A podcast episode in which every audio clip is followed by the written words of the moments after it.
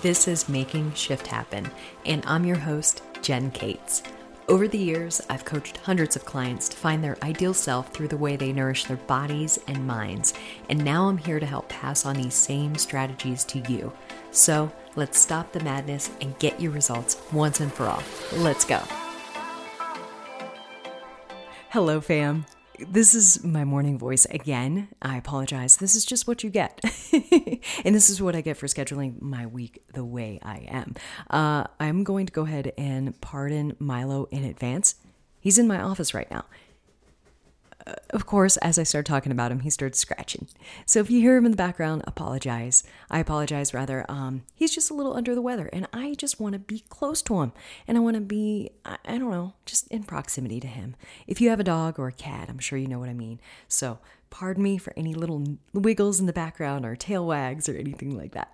But today we're talking about how to lose fat without tracking your food. And, and I want to go ahead and say this, like, tracking your food is going to get you the results even quicker. And I do want to go ahead and say that losing fat doesn't always have to be your goal. It, it, it this is specific to you. If you're not really aiming to lose any body fat, that is totally fine. Your goal is your goal. But I do want to respect the people out there in my listeners' land who are attempting to lose any type of body fat, especially in the off season, maybe even before holidays get here, and just kind of try to maintain some semblance of sanity and maintenance through the holidays and into spring and next year's bike season, twenty twenty-four, if they're here in the Northern Hemisphere. So yeah, tracking your food is going to get you the results quicker, but I get it. You know, tracking your food, it's, it's cumbersome. You know, it's overwhelming. Sometimes it's just too much. It can be a lot to do when you are already doing a lot. All right. I get it. Life gets lifey, as I like to say. And sometimes tracking your food and being a little bit more diligent and, and involving an app and things like that can kind of take away from the experience of the actual meal and just fueling and eating and enjoying your food and enjoying times with friends. I get it. I get it. I get it. So that's why today I wanted to give you five things that you can do to help you lose some body, extra body fat that you might have without tracking your food. All right. So hopefully you find these, these helpful, but these are, these are pretty much the five main things that I find and that research has found over the years work really well for reducing body fat without really going, you know, head over heels bonkers about tracking your food and things like that. Well, I'm curious, what do you think in the first thing is that I'm going to mention? You know, just press pause, think about it for a second. I'm really curious. I wish I could talk to you right now. I really do. One of these days, I'm going to figure out figure out how to record a live podcast and actually get some like listeners to call in. I don't know what that involves. It kind of scares me, but it also excites me. And if that's something excite that is, is exciting to you, let me know. D M me in Instagram. So, first thing you can do to lose some body fat without tracking your food, eat ample protein. Oh yeah. First and foremost, baby. So there have been recent studies, like as in twenty twenty-three recent studies, um, that have shown how eating ample protein can elicit a greater fat loss, even if your diet is not necessarily reducing your calories drastically. That's right, folks. So protein, not to mention, also helps you maintain your muscle when you're eating at a slight deficit, which can help your body lose more body fat than your hard-earned muscle. Because generally, when you're eating at a deficit, your body's just looking for fuel. It's looking for anything, right? And sometimes muscle can be the sacrificial lamb. You don't want it to be sacrificed, all right? It's it's hard-earned muscle that you've you've earned through over the years, and the last thing you want to do is lose that muscle while you're trying to lose some body fat. Instead, you want your body to really go after the body fat instead. And eating ample protein helps prevent that. And that's what these recent studies have shown. If I remember, I'll try to include the P M, P M I D uh, in the show notes. That way you can actually read these research studies if you want to nerd out like I do. Um, but it's pretty remarkable how much of an impact protein can have. Plus, protein does also help reduce your cravings. And I can't say enough about that in and of itself. All right. Oh, man. I've, I've recently had a couple clients just start with me, and they're such badasses. Uh, one of them's actually a friend, like an old friend of mine. And they're both just like, holy shit, Jen. I, I'm like in awe of how much better I feel on more protein, how much less cravings I have. I'm less hungry. I feel more more ready to train the next day. Like literally everything I always say, right? And, and I'm like, okay, I'm going to slip you a twenty, you know, just for sharing that news. But no, it's it's like it warms my little coaching heart. It really does, because this is what we're after, friends. This is what we're after. We're after something that's sustainable and manageable, and something that's not necessarily going to drive you absolutely bonkers. With a little bit of planning in advance for protein, having two to three proteins available and at the ready at all times, that way you can pick and choose your meals, is so crucial, and it will take so much less bandwidth and, and headspace out of your day and out of your week. I can't emphasize this enough, you know, and, and even for them, and I'm using them as an example because they even said, like, I know, I know, I've listened to you on the podcast, I've heard you say this, but until I actually did the thing, then I realized what, how protein can make such an impact. So friends, please just use them as an example. And I know it's pretty anecdotal, but oh man, research has so much to support with this. And I get really amped about protein. It's, it's probably one of my favorite My favorite macronutrients. My favorite macronutrient used to be donuts. I mean, I mean, used to be carbs and fats. I mean, but no, my favorite macronutrient was initially carbs, because holy hell, I was under eating them, um, especially as a CrossFit athlete, as well as just like cross country, you know, mountain biker and things like that. And and that's when I realized that I was just under eating. I was under fueling, and no wonder I felt like shit for so many, so many years. And it wasn't until I started to, you know, incorporate more carbs, I started to love my carbs and start to embrace my carbs. I started to realize that my blood sugar was actually very level, especially because I was incorporating more protein.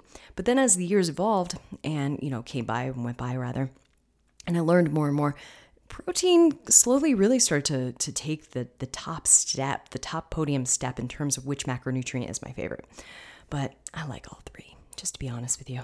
Um, Now, I wanted to go ahead, I totally went on a tangent because I'm so excited about my new clients. They're kicking ass and taking names. Ah, oh, and just it just makes me so happy. All right, I'm not going to cry.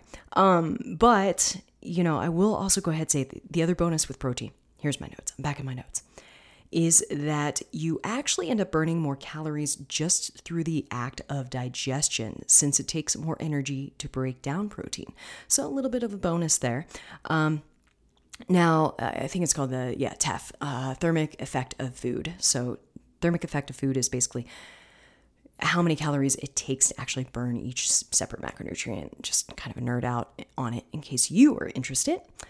So what I recommend for protein is to build your meals around protein first. So choose your protein first, use that as your base, all right? Then aim to include at least a palm size of protein if you weigh, I don't know, usually right around one fifty, one sixty pounds or less. You'll need about a palm of protein per meal, sometimes up to one seventy-five pounds, le- pounds, you know, body weight. Sorry for those of you on the metric system. Um, now, if you weigh one fifty to one seventy pounds or more, then you're going to choose two palms of protein per meal. And a palm is literally, if you look at your hand right now, it's without your fingers and your thumb. It's the size of your palm, roughly.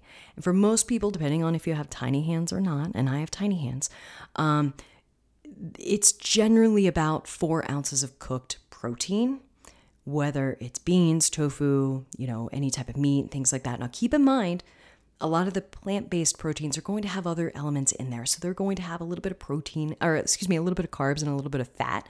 And that's totally fine. This is just going to get your generalization uh, or get you into the ballpark here. So that's why there is a generalization here in terms of measuring, okay? But ideally, at your main meals, so three times a day, if you're going to have larger meals three times a day, that's when you're going to want one to two palms of protein per meal. So have that be your base. Increase a little bit more than what you're what you're used to eating right now, and do so slowly.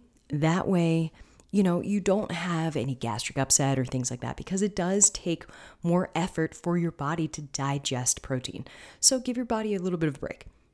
Um, oh my goodness, I've talked about protein for like four minutes. That's how excited I am about protein. But seriously, especially the recent study studies that have been released. Um, I'm just, I, all of like many of us who do follow the research here in the fitness and, and nutrition industry, we were astonished, and we can't wait for additional research to be released just to kind of help replicate what was seen in that particular study, because, you know, that's that's going to be something that's going to be a little bit more reputable, is if we're able to replicate certain studies and things that we find in certain studies, okay?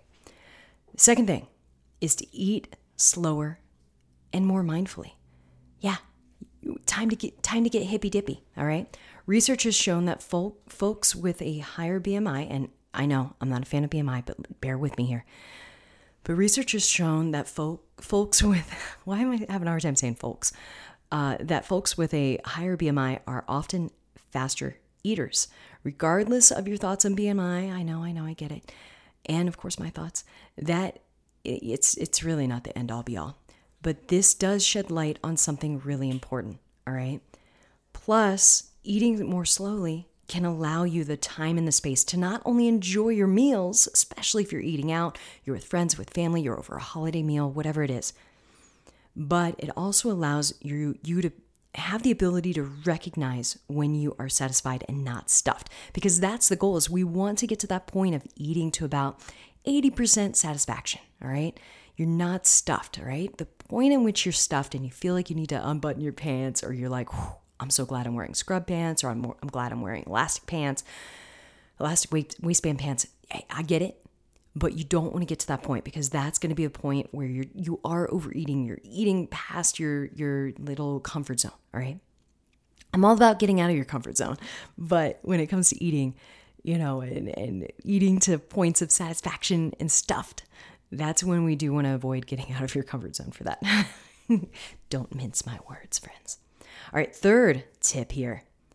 Oh my goodness. Besides eating protein, please, for the love of dog, aka Milo, eat some damn veggies and fruits. Friends, okay, I'm just going to go ahead and vent for a moment, because you know every podcast episode there's going to be a moment where I'm going to vent, because I am so passionate about this. And I also get so irate seeing certain coaches and nutrition influencers and all of these folks on social media just spill these inaccurate things, like those people in the grocery stores. Oh my God. People in the grocery stores that like take selfie videos of like, look, let's look at the ingredients on the, these, these, this bag of blah, blah, blah. Oh my God. I can't pronounce it. It's unsafe. Honestly. Yeah. A blueberry. Sure. You can say the word blueberry, but if you were to actually read the chemical structure of a blueberry, it's a chemical. Everything, everything's chemicals. I'm waving my hands elaborately here. All right. Everything is chemicals. The air that you're breathing has chemicals in it. You are chemicals. We are all chemicals. Like, it's just, can we stop it already?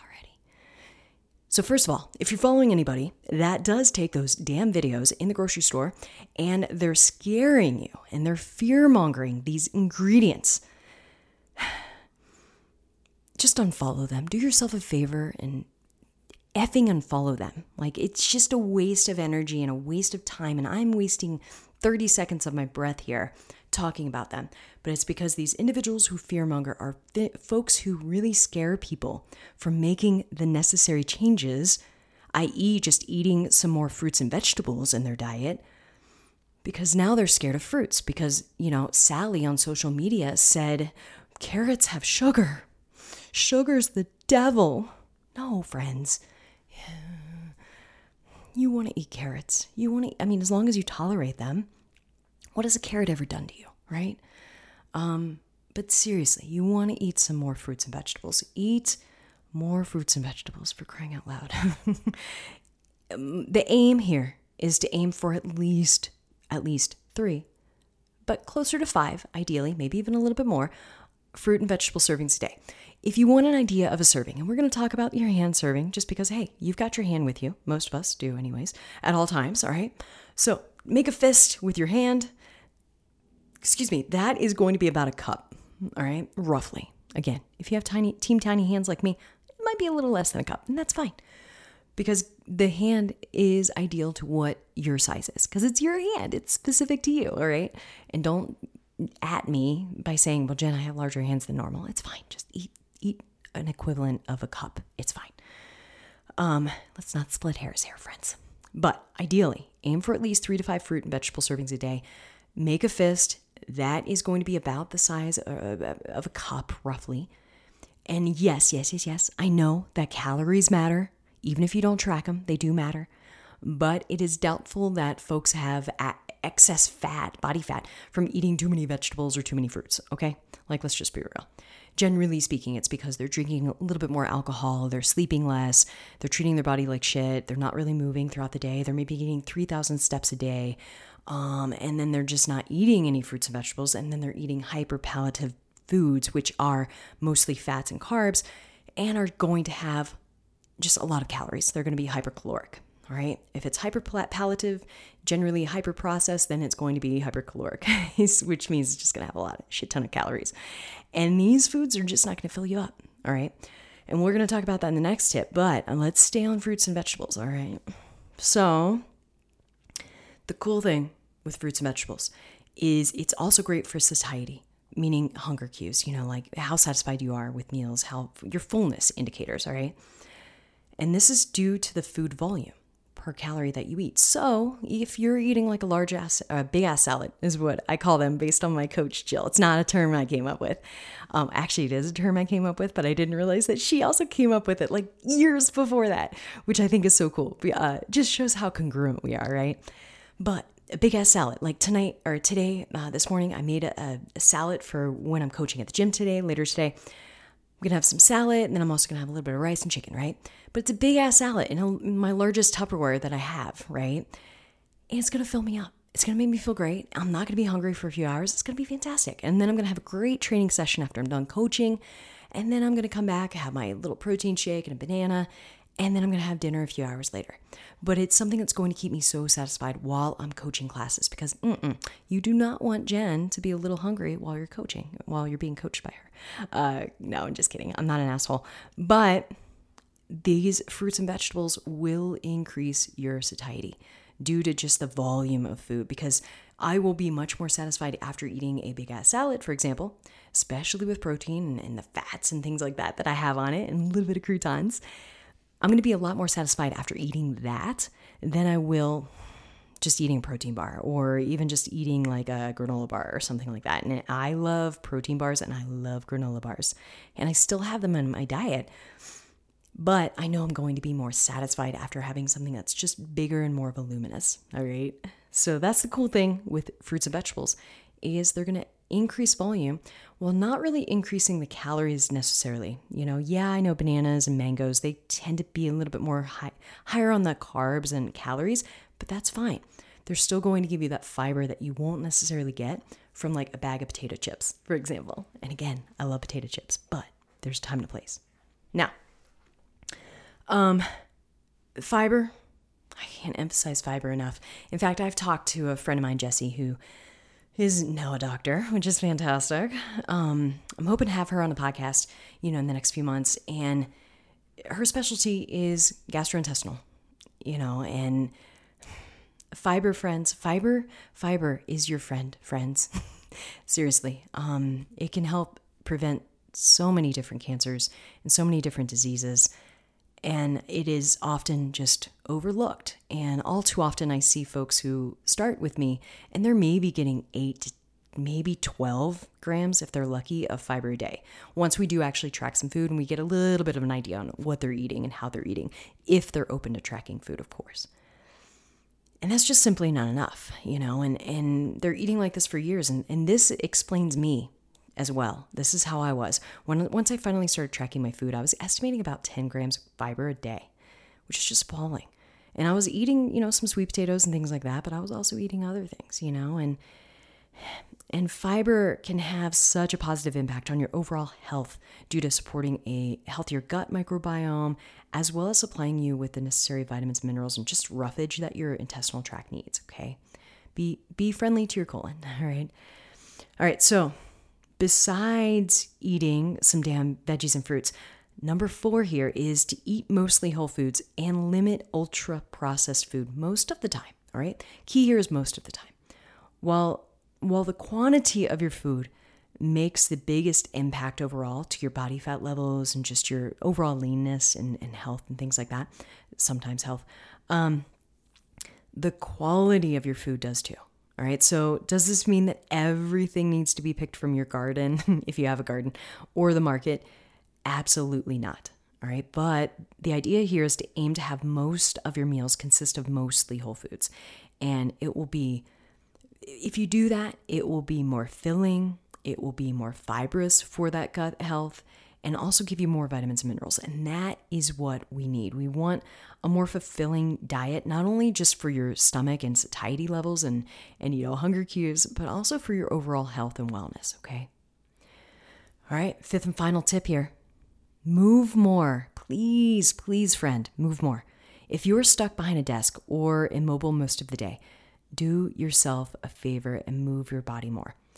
In fact, it's even been found that moving over, it's, I know it's over five thousand steps. I think it's like fifty-two hundred and something or fifty-three hundred and something steps for those of you who like exactness. Um, but it's been found in research that moving a minimum of five thousand steps per day can also ward off feelings of depression and sadness and just, just like feelings of being low, right? Moving more can literally make an impact on your mental health.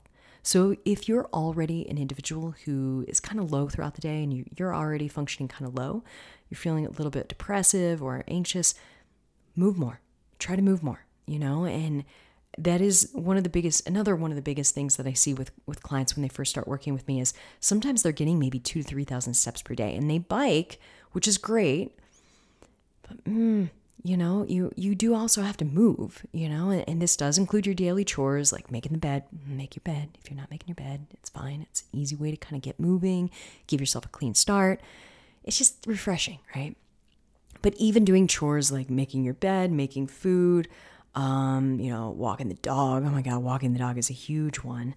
Uh, all of these things add up. Doing laundry, cleaning the bathroom, I don't know, whatever it is, whatever it is you do.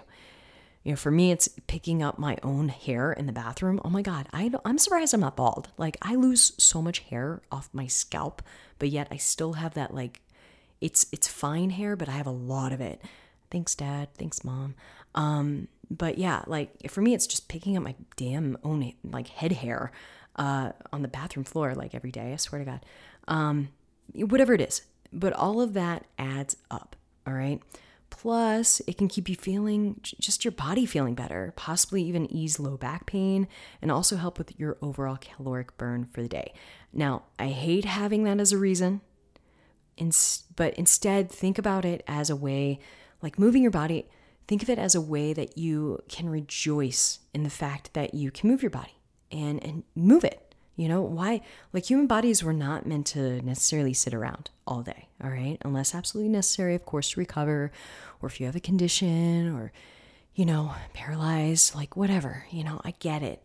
There are going to always be exceptions to the rule. However, if you can move it, use it, you know, use your body and, and reward it with the active movement, all right? So just as a quick, quick recap, number one, eat ample protein. One to two palms of protein per meal. Make that the center of your meal. Second thing, eat slower and more mindfully. Chew your damn food, all right? Like, if it's, if, I want you to count your, I didn't say this earlier because I didn't put in my notes. If you stop at your next meal, count how many chews you have per bite. If you're chewing your food like less than ten times usually, you're you're eating too damn fast. And it's just not going to help your digestion, friend.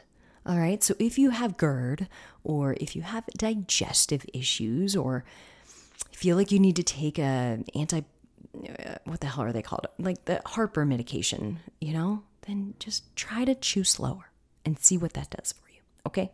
Try to aim for like closer to the fifteen to twenty chews per bite range. All right? If not more. Um, and believe me, I used to eat super fast. I used to inhale my food. Oh my God. Especially when I was waiting tables and like bartending in college. Oh God. Cause we like, we're trying to eat between our customers and then we have to wash our hands cause we just were eating and it was just a mess. So I was trained to eat quickly and efficiently. Uh, so that was a really hard habit to break in my early to late twenties when I was, you know, just in my twenties period, uh, just when I was starting to discover like the act of just trying to be a little bit more present for meals.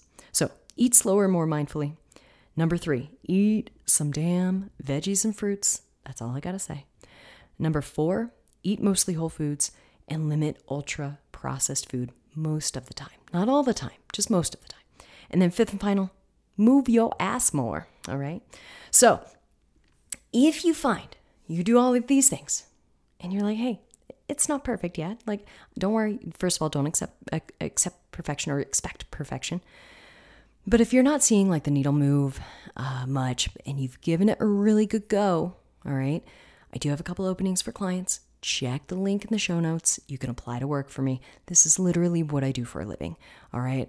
Um, oh my goodness. I've helped dozens, hundreds, hundreds, not even dozens. I've helped hundreds of people now at this point in my career. And it's been such a rewarding rewarding journey. Like, I can't even put it into words. Um, and I'd love to be a part of your journey as well. And I'm not dogmatic. I, there's nothing threatening about me. I'm not sitting here wagging a finger at you. Mm-mm. I'm not about that guilty, like, lifestyle. Hell no. I don't embrace that type of mindset. I am trying to help you find something sustainable. So check the link in the show notes to apply for me. Thanks again for stopping by to give this episode a listen, friends. Please share it on Instagram or other social media so your friends can be empowered as well. And just know that I appreciate you endlessly. Seriously, so much gratitude here in my little heart for you. And I hope you have an absolutely beautiful day. I will catch you next next week. Bye.